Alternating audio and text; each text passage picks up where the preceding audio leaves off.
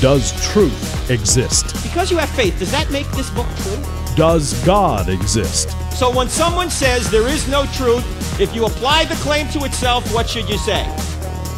Is that true? They don't think Christianity's true. They're talked out of it. You know why they're talked out of it? Because they've never been talked into it. Cross examining skeptical and atheistic views. Welcome to Cross Examine with Dr. Frank Turek. Ladies and gentlemen, we have breaking news here this morning. Hurricane Matthew, due to HB2, has canceled his visit to North Carolina.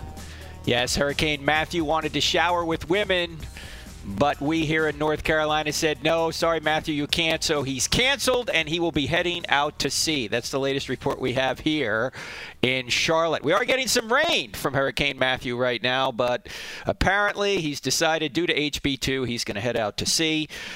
So he will not be visiting North Carolina. Now, ladies and gentlemen, we are live here this morning. Ladies and gentlemen, if you are a black college professor who is conservative and you point out the dangers of radical Islam or the black on black murder rate in the name of in, in the name of inclusion and diversity, you must be excluded and kicked out of your tenured uh, teaching position. Just ask my guest today, Dr. Carol Swain.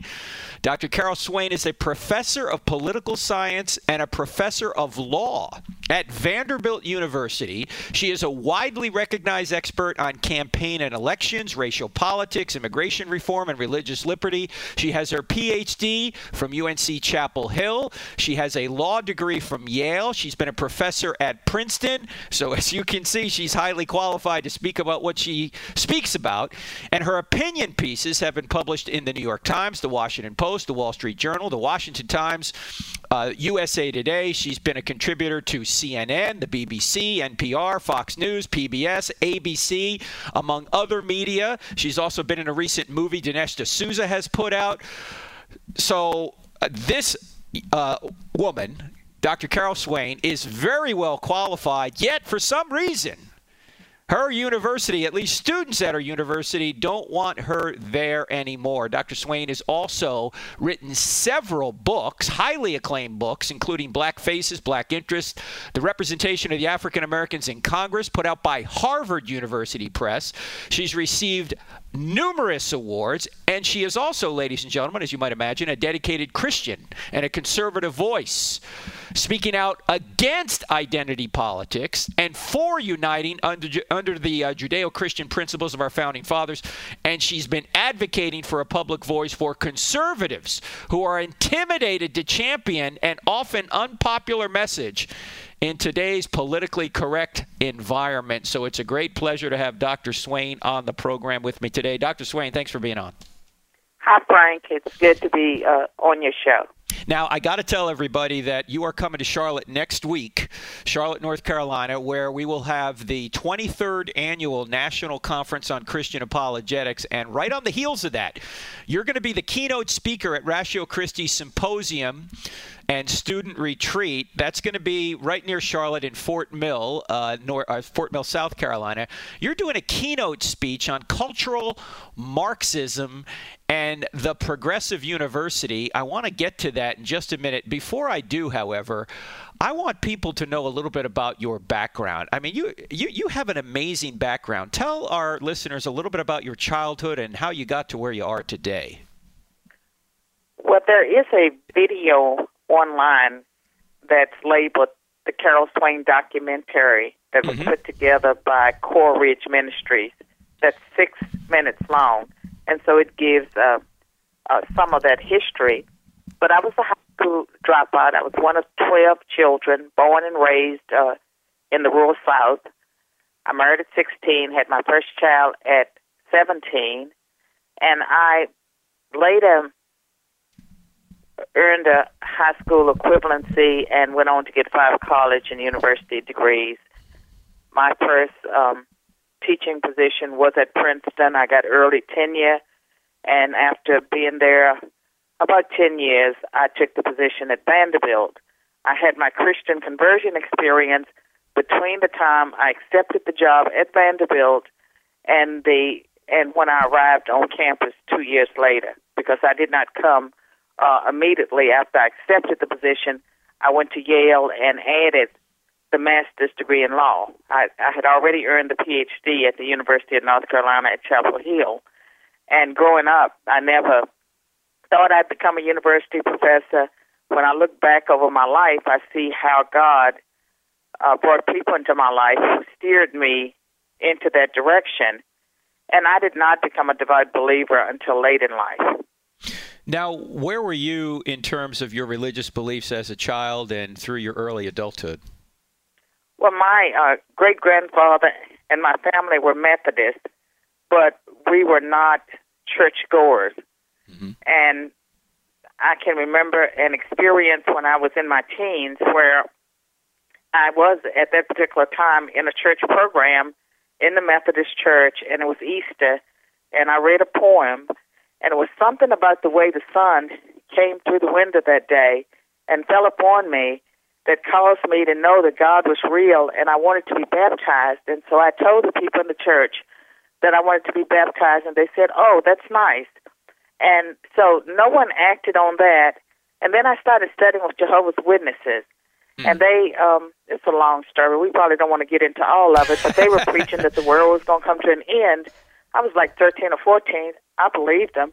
Right. And uh, so I studied with them for a few years.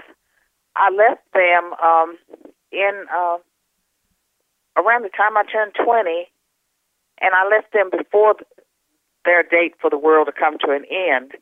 And part of what I tell my story, it, it, part of when I tell my testimony is they were preaching that the world would come to an end, I believe, October 14th or 15th, 1975. Mm-hmm. I left them before that date, but life as I knew it ended in 1975. I earned my GED. I took a job outside the home. I filed for divorce, and um, I had a child die of a crib death.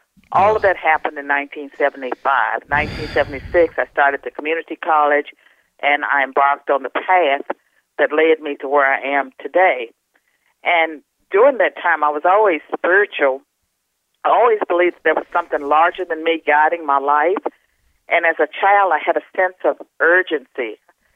And I had strangers, especially in my late teens, early 20s, come to me and they said, You know, you're going to be famous someday. And looking mm. back, you know, I realized that um, they must have been, you know, the prophetic types that were encouraging me because I was in a hopeless situation.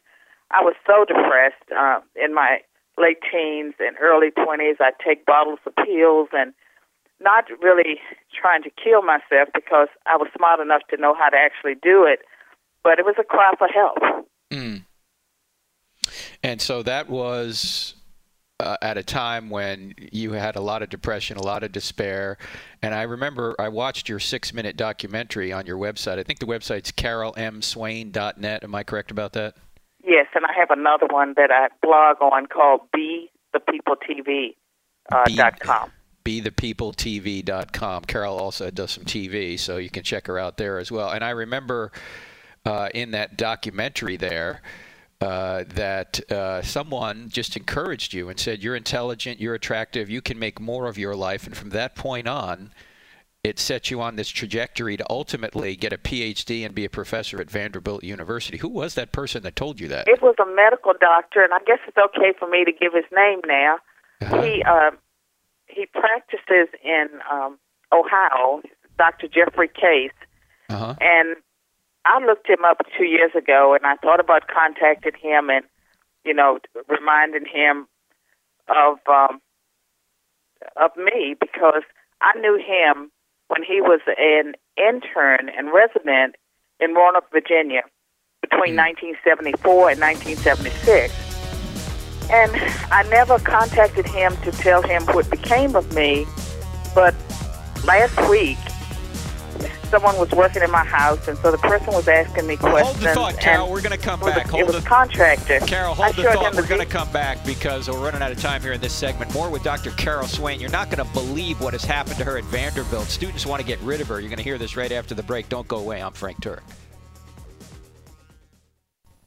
Hello, everyone. I'm Tim Wildmon, president of the American Family Association and American Family Radio.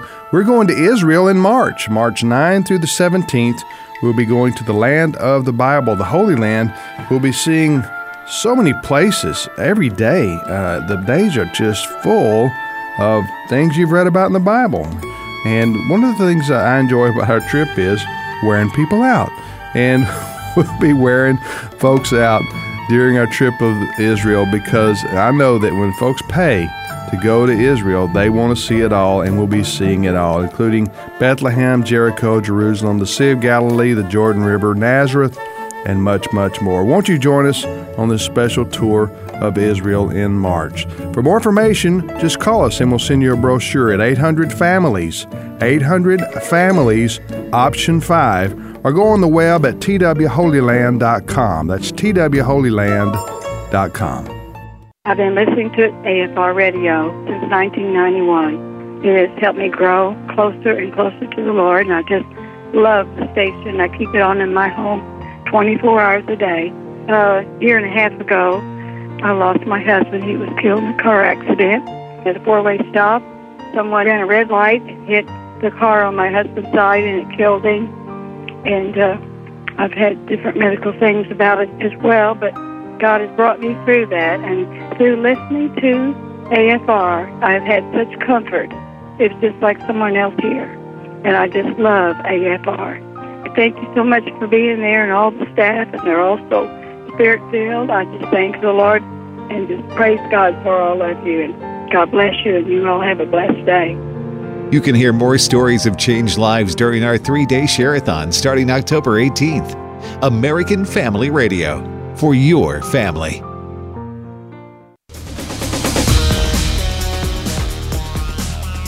If you're low on the FM dial, like below 92 FM, and you're looking for NPR, go no further. We're actually going to tell you the truth here. You're listening to Cross Examined with Frank Turek on the American Family Radio Network. Our website, crossexamined.org. That's crossexamined with a D on the end of it, .org. My guest today, Dr. Carol Swain, professor, Vanderbilt University. Uh, she uh, has incredible credentials. Uh, but as we just hinted at before we had to go to break, we got rudely interrupted by a commercial break there.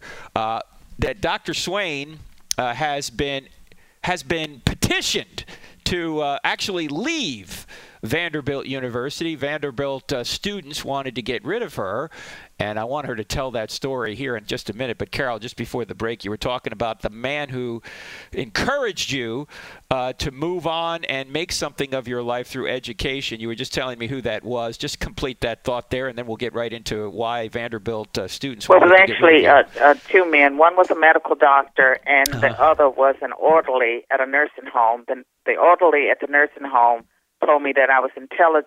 He told me that I could, excuse me, uh, I should go to college. Uh-huh. The doctor told me that I was intelligent, I was attractive, I could do more with my life, and I had never had anyone tell me that uh, that I recalled.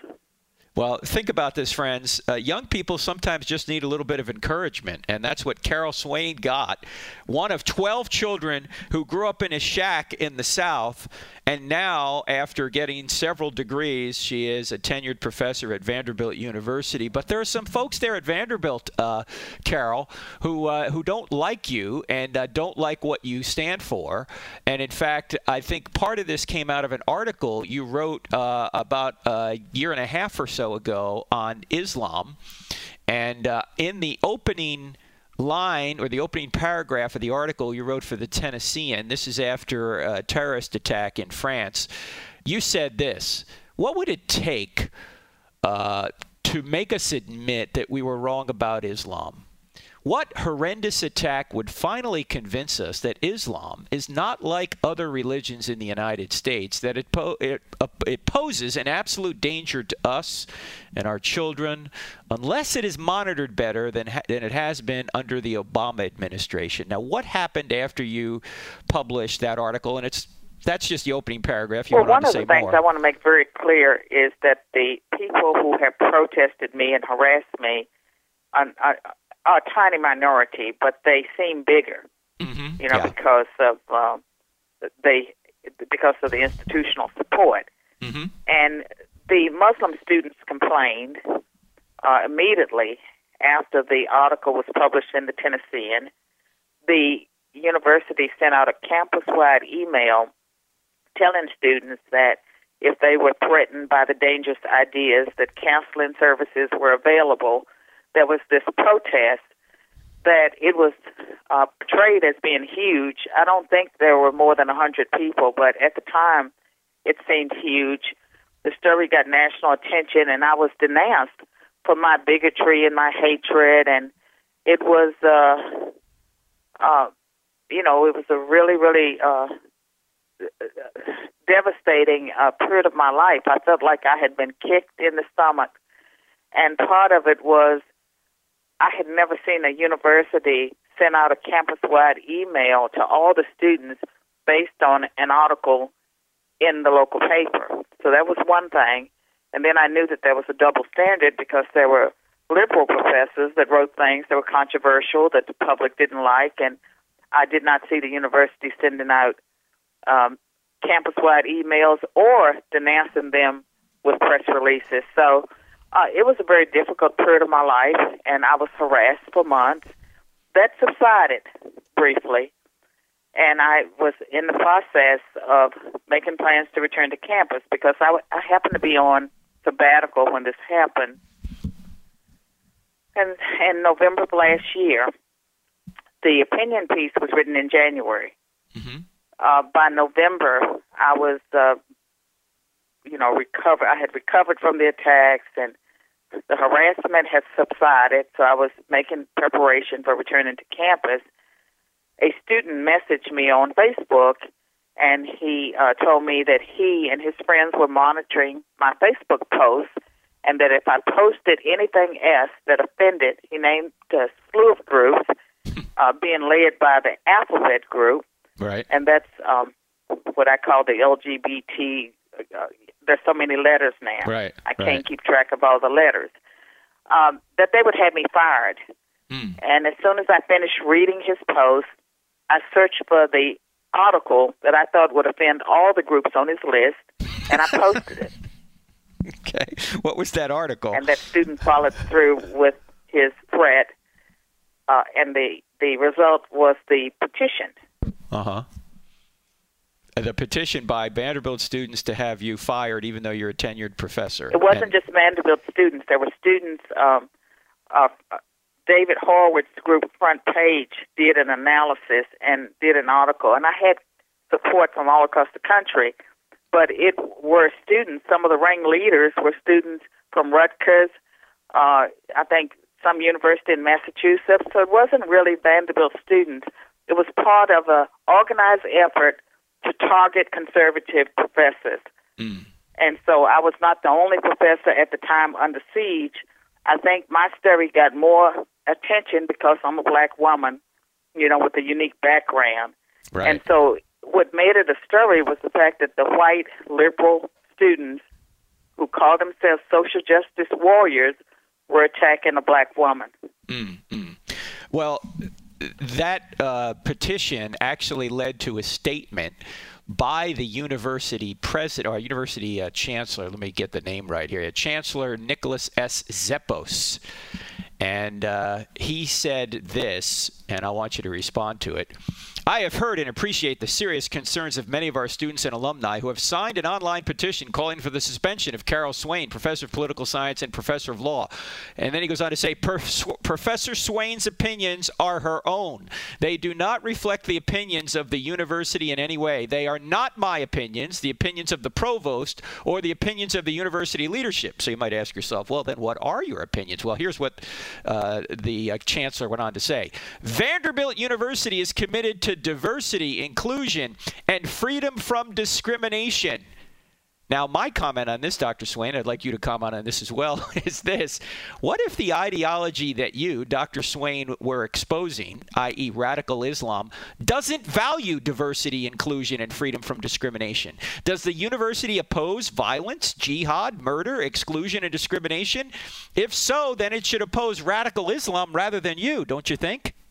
Well, I would say, uh, you know, that there was so much more going on. And Mm-hmm. you may recall in 2011, uh, Vanderbilt adopted a policy for student organizations that resulted in about half of the Christian groups no longer being recognized on campus, that they Right. don't have the same rights as other groups if they still exist. And I was the faculty member who was the public face of the opposition. So I felt like that a lot of how the university handled that was retaliatory. Right. Now, why did they kick these uh, Christian student groups off? I thought they were all about uh, Vanderbilt. That is, I thought they were all about inclusion and diversity. Apparently, if a Christian group has a diverse viewpoint from their own, they're going to exclude them. Why? Why did they do that? Well, at the time, they were not, they were saying that the Christian groups violated their anti discrimination policy and the policy that most Bible believing Christians couldn't sign uh, would open up all the leadership positions to anyone, regardless of whether they affirmed a belief in Jesus Christ. In fact, the policy said you could not have a belief statement, nor could you have conduct codes. The groups like Campus Crusade for Christ Cru, uh, InterVarsity, Navigators, Christian Legal Society, they required their leaders to affirm a belief in Jesus Christ and to live a biblical lifestyle. And some of their uh, constitutions and bylaws had scriptures in them. And so the university was totally opposed because they felt that the uh, imposition of those standards discriminates against gay people. It's amazing that they don't see the hypocrisy, Vanderbilt that is, of their own viewpoint that now they are discriminated against Christians. Look, Well, I mean, that's what it is today on the modern university, and I was very disappointed that the Christian groups did not stand together. Uh, there was an effort to have uh, solidarity because we knew that the university would never impose a policy that resulted in every Christian group having to leave campus. And so we um, tried to get the Christian organizations to stand together and oppose the policy. Uh, there were a number of groups uh, that decided that they didn't have a problem with the policy. And and where does it stand now? Are those Christian groups that had a problem with the with with this totalitarian viewpoint from the university? Are those groups now no longer on Vanderbilt's campus? They're operating uh, through Belmont and various other. Um, uh, most of these are national organizations, so they Right. still exist. They're just not able to use the email system, the uh, bulletin board, or to co-sponsor with the Christian groups that remain. And so they they uh, actually would argue, and they do argue, that uh, they're doing just fine. And they've made it very clear to me, uh, in many ways, that you know I'm a, I am an embarrassment to them because they just want to show love, and uh, they have convinced themselves that it's okay. So that's the situation now, and the students who fought, you know, to keep their groups and who fought against the university policy, they've all graduated. They've been gone for many years. The new students don't know what it was like when the groups were able to flourish on campus, so they don't know, you know, what was lost. The leaders of those institutions, uh, the national leaders and the um, local leaders of those organizations know, but they've just decided to pretty much go along, keep their heads low. Yeah, that's the problem. People are always trying to keep their heads down uh, because, uh, well, we'll just let this go and then things will be okay. No, it's not going to be okay because the other side is going to continue relentlessly to stop uh, what you, as a Christian, uh, want to believe and practice. Look, picking certain values automatically excludes opposite values. It's unavoidable. If you value Christianity, you automatically oppose anything that's opposed to Christianity. If you value free speech, you automatically oppose suppression of speech. If you value free exercise of religion, you automatically, if you're consistent, oppose an ideology like, say, radical Islam, which wants to shut down freedoms by force. After all, Islam means submission. We're going to talk more about this with Dr. Carol Swain right after the break. Don't go away. My name is Alex McFarland, and I'm excited about co hosting Exploring the Word because we're getting people into the scriptures every day. We're studying the Bible together, we're taking questions, and we don't shy away from the tough questions and the challenging passages of scripture either. And what excites me the most are the emails I get from listeners across America who say, Thanks to Exploring the Word, now I'm reading my Bible every day. Exploring the Word, weekday afternoons at 3 Central on AFR Talk. Are you a new listener? Have you just found us and want to find out more about us? AFR.net is the place to go. Information about what's on the air right now or what programs and features are coming up can be found in our on air schedules. There's easy access to the online store and archives of our programming, so you can discover more encouragement and information than you ever thought possible. Of course, you don't want to forget about our free smartphone app. All of that is just the tip of the iceberg. I told you, the place to go is AFR.net. Here's Dan Celia with today's Stewardship Moment. Remember how Jesus was rejected by many? And in fact, was probably despised because he came from that, well, that good for nothing town of Nazareth? Hmm. You know, I've often heard people say that they will certainly give to certain things, but they're not quite ready to give to those areas that, in their opinion, are good for nothing. As we think about our stewardship, we need to let God decide in our hearts what is good for the kingdom. Our job is to see that the gospel gets proclaimed regardless, regardless of where it might be going. You've just heard a stewardship moment with Dan Celia of Financial Issues Ministry, helping you plan, give, and invest wisely. For more information, log on to financialissues.org. That's financialissues.org.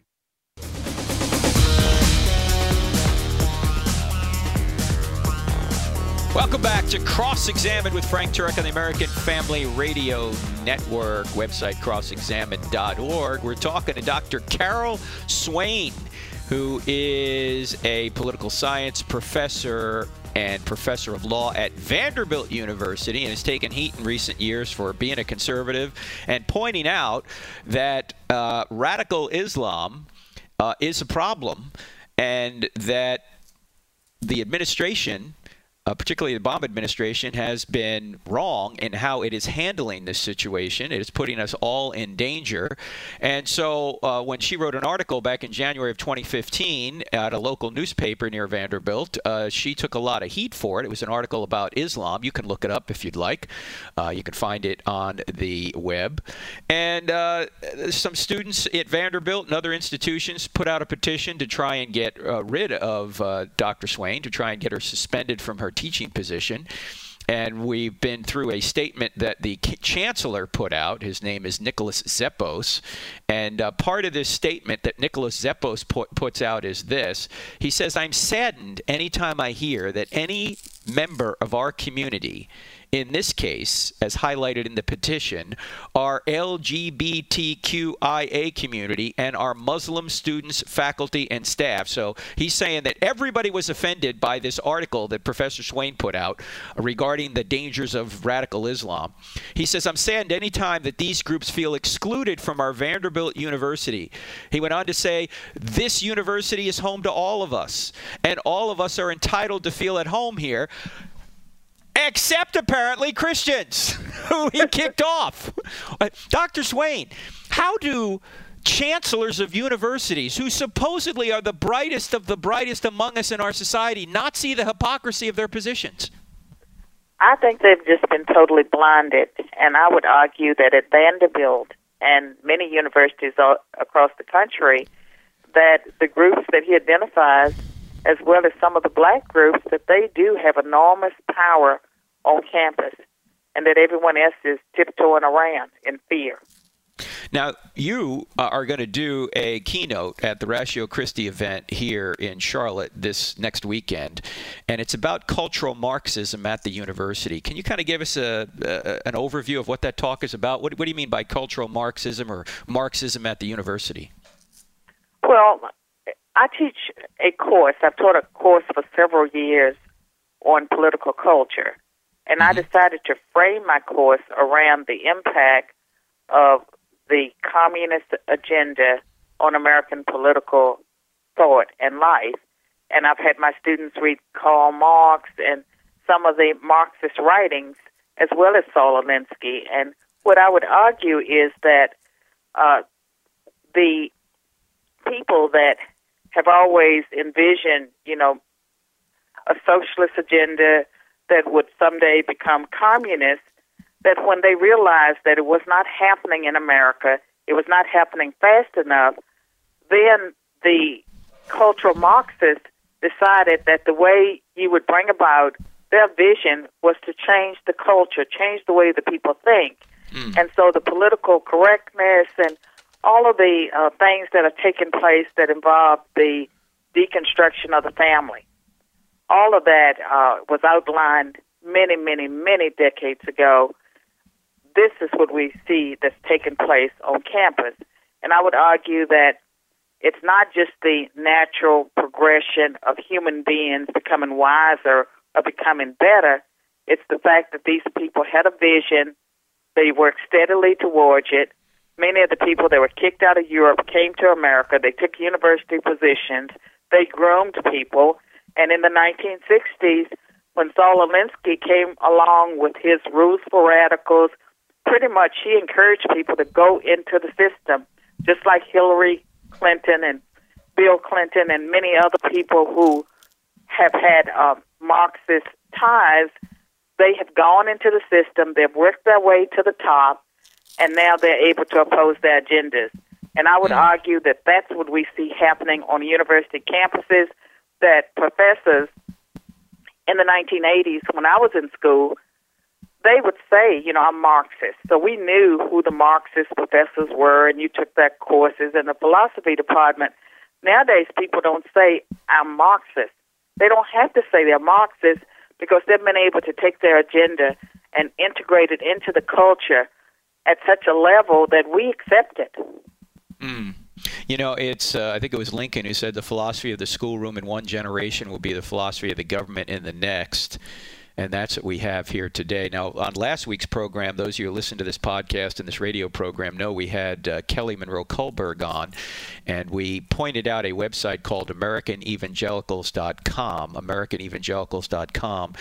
And in the on this website, Kelly uh, documents just what Dr. Swain had said. And here, I'm just going to review the 10 points in the middle of this website that I think are irrefutable. This is what's been happening for many years, but particularly over the past eight years in America, uh, that actually uh, is exactly what Dr. Swain has just said. 10 things that have occurred. Number one, the growth industry of trafficking in human baby organs and body parts, funded and defended by the Democratic Party.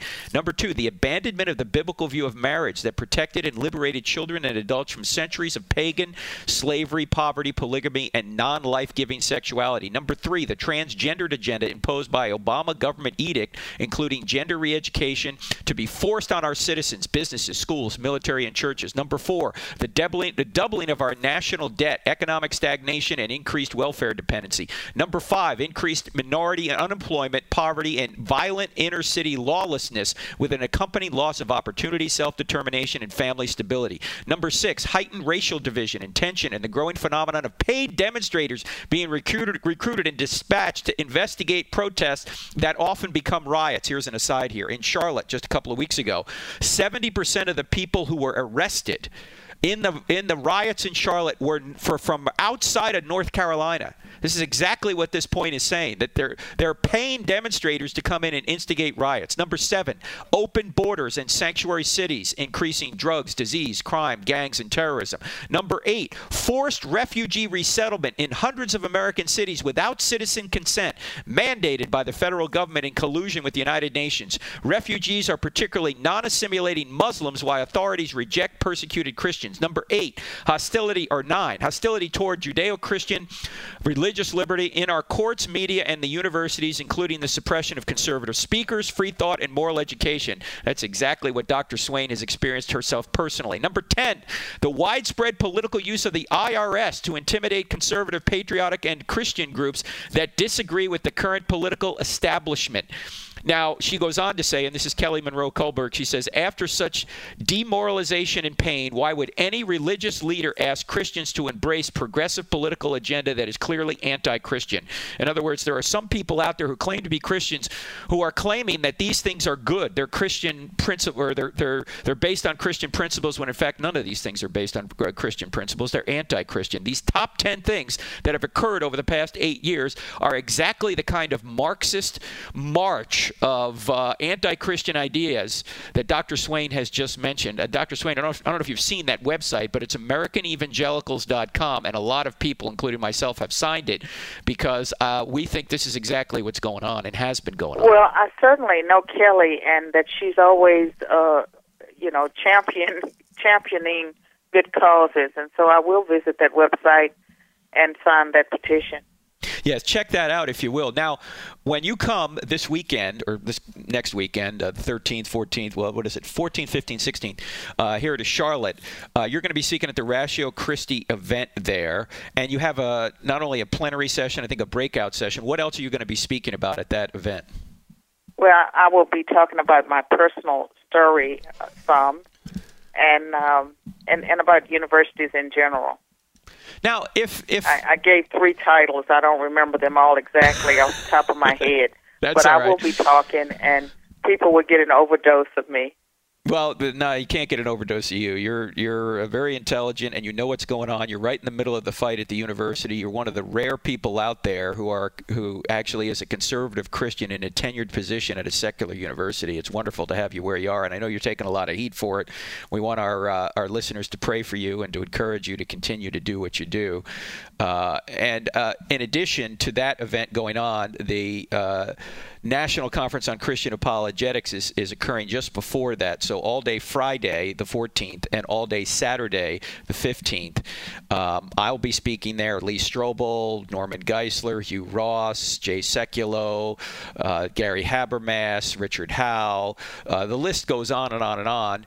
Uh, and if you want to come to that event, it's the best apologetics event in the country, maybe the world.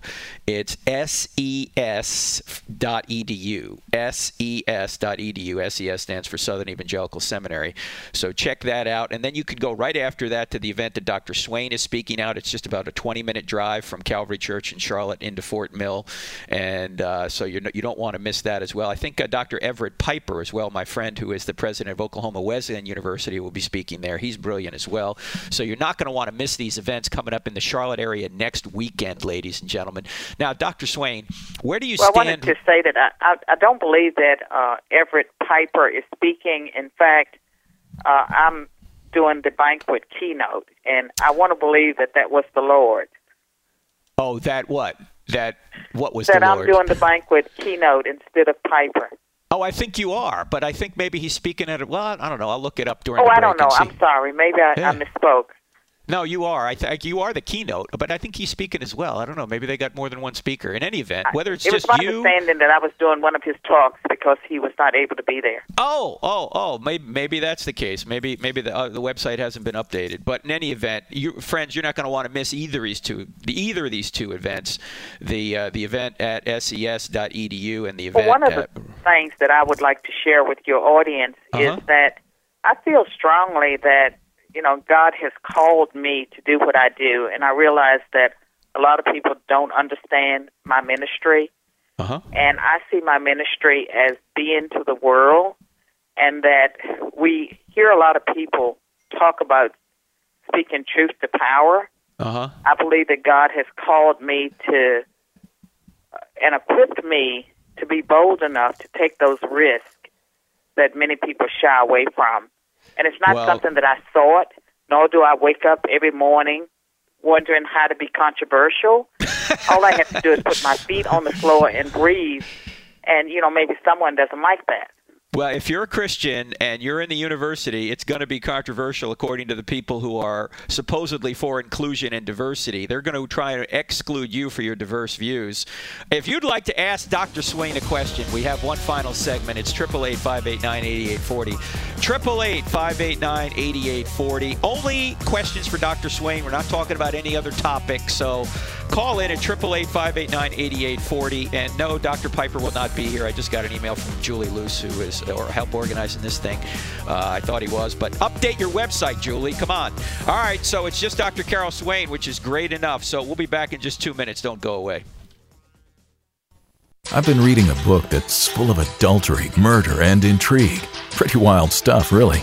One chapter that's captured my attention chronicles the story of an army officer who had an affair with the wife of one of his soldiers. She became pregnant, and in an attempt to cover that affair, the officer arranged for her husband to be murdered. There's more to the story, but you'll have to read it in the Bible. That's right, the Bible. Perhaps you thought the Bible was a book about perfect people who never did anything wrong. You know, I used to think that too until I discovered that God talks a lot about the bad and the disobedient things all of us have done, and He calls those things sin. God provided for your forgiveness when He sent His Son, Jesus Christ, to die on the cross and pay for the penalty for your sins. Jesus rose from the dead to give you eternal life. To learn how you can find forgiveness through Jesus, call 888 Need Him. That's 888 Need Him. This is David Barton with another moment from America's history. As this election draws closer, we hear increasing numbers of partisan candidate commercials. Unfortunately, many votes will be cast completely along party lines. While parties are not necessarily harmful, any loyalty which places a party above principle is wrong. In fact, signer of the Declaration Benjamin Rush confirmed this same truth nearly two centuries ago. Benjamin Rush had served under three different presidents, each of whom was from a different political party. When once asked of his own party affiliation, he wisely replied, I've been alternately called an aristocrat and a Democrat. I am neither. I am a Christocrat. In this upcoming election, Christians, no matter their party affiliation, need to remember above all to vote like a Christocrat. At each position, remember to vote for the most godly candidate. For more information on God's hand in American history, contact Wall Builders at 1 800 8 Rebuild.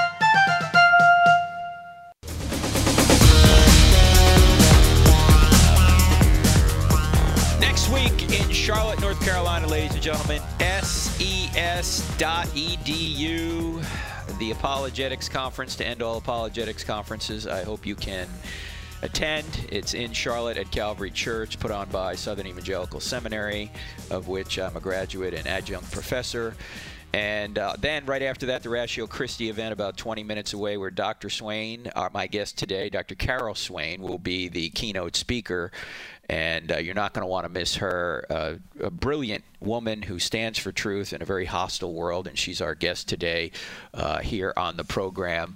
Uh, Dr. Swain, um, we're going to go to phone calls here in just a minute. Um, what is your position? I know Christians are, are very much uh, uh, conflicted about this presidential election for many reasons. Personally, I think both of these candidates have tremendous flaws. I mean, there's no question about it. Uh, where do where do you come out? And, and I'm prefacing this by saying we, we don't endorse candidates on the program, but personally, where where are you in this in this presidential election? Well, first of all, um, God does not require require perfection from mm-hmm. from people, mm-hmm. and we know throughout the biblical record that he's used people that most of us would totally reject, probably wouldn't even associate with. Mm. I am supporting Mr. Trump and the Trump Pence ticket, and I believe that we need to look beyond the candidates and look at the political parties and the party platforms. Mm. If Mr. Trump wins, it's not just the Supreme Court and the cabinet positions there will be thousands of positions for young conservative Republicans in D.C. because each president gets to make four or five thousand other appointments. Right. I think that would help change the direction of our country to have people who are morally sound in those positions. So, Mr. Trump is the GOP nominee. I'm supporting the nominee and the party platform. Hmm. I had the opportunity about uh, what eight nine days ago to actually meet with uh, Mr. Trump as well as uh, about 30 other conservative Christians, Catholics who have not come out in support of Trump.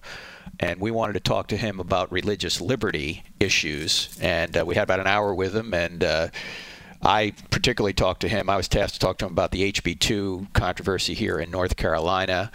Uh, and look, by his own admission, admission, he's not a policy guy; he's a businessman, and so he wanted to be educated on what these issues were and the issues of religious freedom. And in his defense, uh, he listened, he interacted. It seemed like he uh, he agreed with uh, much of what uh, what our concerns were.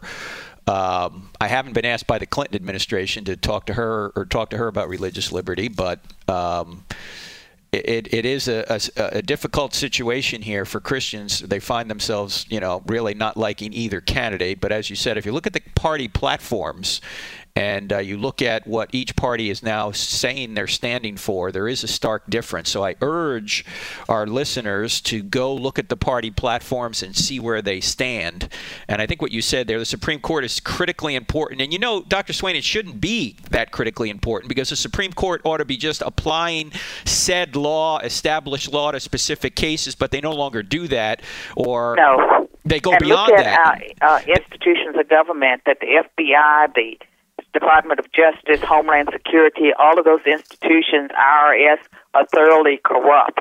Yes. And it will only get worse if uh, the Democrats continue in power. So, to me, the rule of law, everything's at stake. And so people need to get off their high and mighty horses and stop being so, you know, self-righteous and and stop imposing standards, you know, on candidates that I don't know that God would impose and think about the bigger picture. Well, uh, again, check out yeah, check out the bigger picture. That's certainly uh, the case. Also, check out uh, the party platforms, and you can see what each party stands for. And as you mentioned, uh, Dr. Swain, what happens in Washington is when uh, the party wins, whatever party wins uh, the presidency, gets to appoint so many political appointees, and those political appointees often take uh, particularly on the liberal side, take it amongst them or upon themselves to change laws by judicial fiat. This is how we get things like transgenderism and same-sex marriage. And it's not because people vote on this stuff. It's because the law is actually changed through judicial fiat. In fact, here in in North Carolina, uh, just to give you an idea of what's been happening, uh, in fact, the lieutenant governor, a friend of mine by the name of Dan Forest, made this point recently. He said uh, when North Carolina, when Charlotte passed its ordinance and they didn't have the authority to pass this ordinance that said any biological man could use any restroom he wanted to. The biological sex didn't matter. And then HB 2 was passed by the legislature to prevent that dangerous provision from going through. When that happened, Charlotte and the ACLU or whoever immediately sues in federal court. And then it goes through the court system, which literally means, ladies and gentlemen, think about this. A municipality like Charlotte, North Carolina, if it goes through a liberal court system, can impose their view on the entire country. A municipality, six people and a mayor can impose because we have a liberal court system what they want on the entire nation by going through the federal court system. That has to end. I don't care what I don't care where you stand, Republican, Democrat, any of that. That is not what our country was built upon. That is not a representative republic. That is not anything but tyranny, and it needs to end. So let me take a few phone calls, Dr. Swain, uh, from our people who have been waiting to talk to you. It's got to be quick though because we've uh, only got a few minutes. So let's start with Kathy in Texas. Kathy, you're on with Frank Turek. Ask Dr. Swain a question. Go ahead. Good morning. God bless you. Uh, Dr. Swain, you are such an inspiration to those of us who are getting our PhDs later in life. In my case, much later in life. My question to you is what advice do you have for older students who are going for the going for the gold? Well, first of all, um, you know, we I that's uh, it's awesome news, and you can do it, and you're obviously making it happen. And I think older students have an advantage because they have life experience, and they're also very focused. So I think you do well, and I would encourage other people, you know, if you have a dream, to go for it. Praise God. Thank you. I can't wait to Google Google you and read your story. Oh, please do. CarolMSwain.net. CarolMSwain.net is where you can see uh, her six minute documentary on her life. Thank you for the call, Kathy. Let me go to Clyde in North Carolina. Clyde, you're on with Frank Turek and Carol Swain. Go ahead. Good morning. Good, good morning, Dr. Swain. I am real concerned about this thing there in Charlotte about the HB2 bill. I don't understand how these people down there passed that in the city, and it's really caused a lot of turmoil in, in the uh, in the state. And the governor, I'm thank God he's the governor's standing up for what's right, and uh, I just hope and pray that they can repeal that thing and get it out. Because I have a granddaughter, UNC Charlotte, and if something happened to her when because of that, I'd I'd be in a, I'd be willing to file a lawsuit in a heartbeat. Well, Clyde, actually, just just to be clear, Clyde, HB two is the law that protects women and children in bathrooms. You don't want to repeal that. That's the one that protects women and children. It was the Charlotte City ordinance that was, uh, first of all, illegal and secondly, ill advised and dangerous that HB2 needed to be passed to correct. So HB2 is the good law, in my view. It's the Charlotte ordinance, uh, uh, uh, ordinance that's the, the bad law they didn't have the authority to pass. But did you have a question for Dr. Swain? No, that was my concern, and I thank you for the for the allowing me to talk. And have a blessed day. Yes, sir. Thank you very much. But you know what I think? Yes, I think go ahead. the political left is overplaying its hand on college campuses because at the mm-hmm. end of the day, parents are not going to spend hundreds of thousands of dollars to send their children to institutions that will destroy every good thing they've put into their offspring. Well, they are doing that, unfortunately, though. Unfortunately, though, Dr. Swain. So, in the remaining minute we have, what advice would you give to a parent who is about to send their student, their young uh, child, off to college? Where should they send them, and and what should they be aware of when they go to college? I mean, Or if they're they- Christian parents with uh, Christian children, I think they should look at Hillsdale College, Union University. There are a number of Christian universities, not all of them, not all of the Christian ones, but there are some that still support a biblical worldview and they educate students really well. And as far as apologetics, that needs to be taught in church, not just how to defend the gospel, but also what the secularists argue, how to respond to that. It needs to be in our churches. There, you're you're preaching to the choir here. That's exactly what what I've been saying for many years, Dr. Swain. I appreciate you saying that. But if they do, if they're already going to a place like Vanderbilt, Dr. Swain, what can they do to insulate or let me not insulate? What can they do to inoculate themselves is a better word uh, to prepare themselves for the hostility that they're going to experience? Well, I mean, the students I see, for the most part, they're scared. Many of them transfer to other institutions, and I think that the parents, the grandparents, the people that are paying for the education, they need to speak louder. The parents themselves are responsible, you know, for paying our salaries, and they need to exercise more power with their dollar. and stop giving to institutions that are trying to promote values that are anti Christian. Do not give money to colleges that do that. And I know many people uh, value, in fact, my friend Mike Adams says this Do you love your kids more so than you, than you love your basketball tickets? If so, stop giving money to institutions that are there to degrade and tear down your, your values and your children. So you got to stop doing that, uh, parents. I agree, a 100%. Now, Dr. Swain, give uh, our listeners your uh, your website again, where they can learn more about you. I post almost every day on Facebook and Twitter. My um, Facebook is Professor Carol M. Swain. My Twitter is at Carol M. Swain. And my websites are bethepeopletv.com, that's a blog page, and carolmswain.net. All right, Carol, it's been a pleasure. I look forward to seeing you next week here in Charlotte. Thank you so much. Bye. That's Dr. Carol M. Swain. Check her out at those websites. And I hope to see you next week, friends, here in Charlotte, North Carolina at the National Conference of Christian Apologetics, ses.edu. See you then, friends. God bless.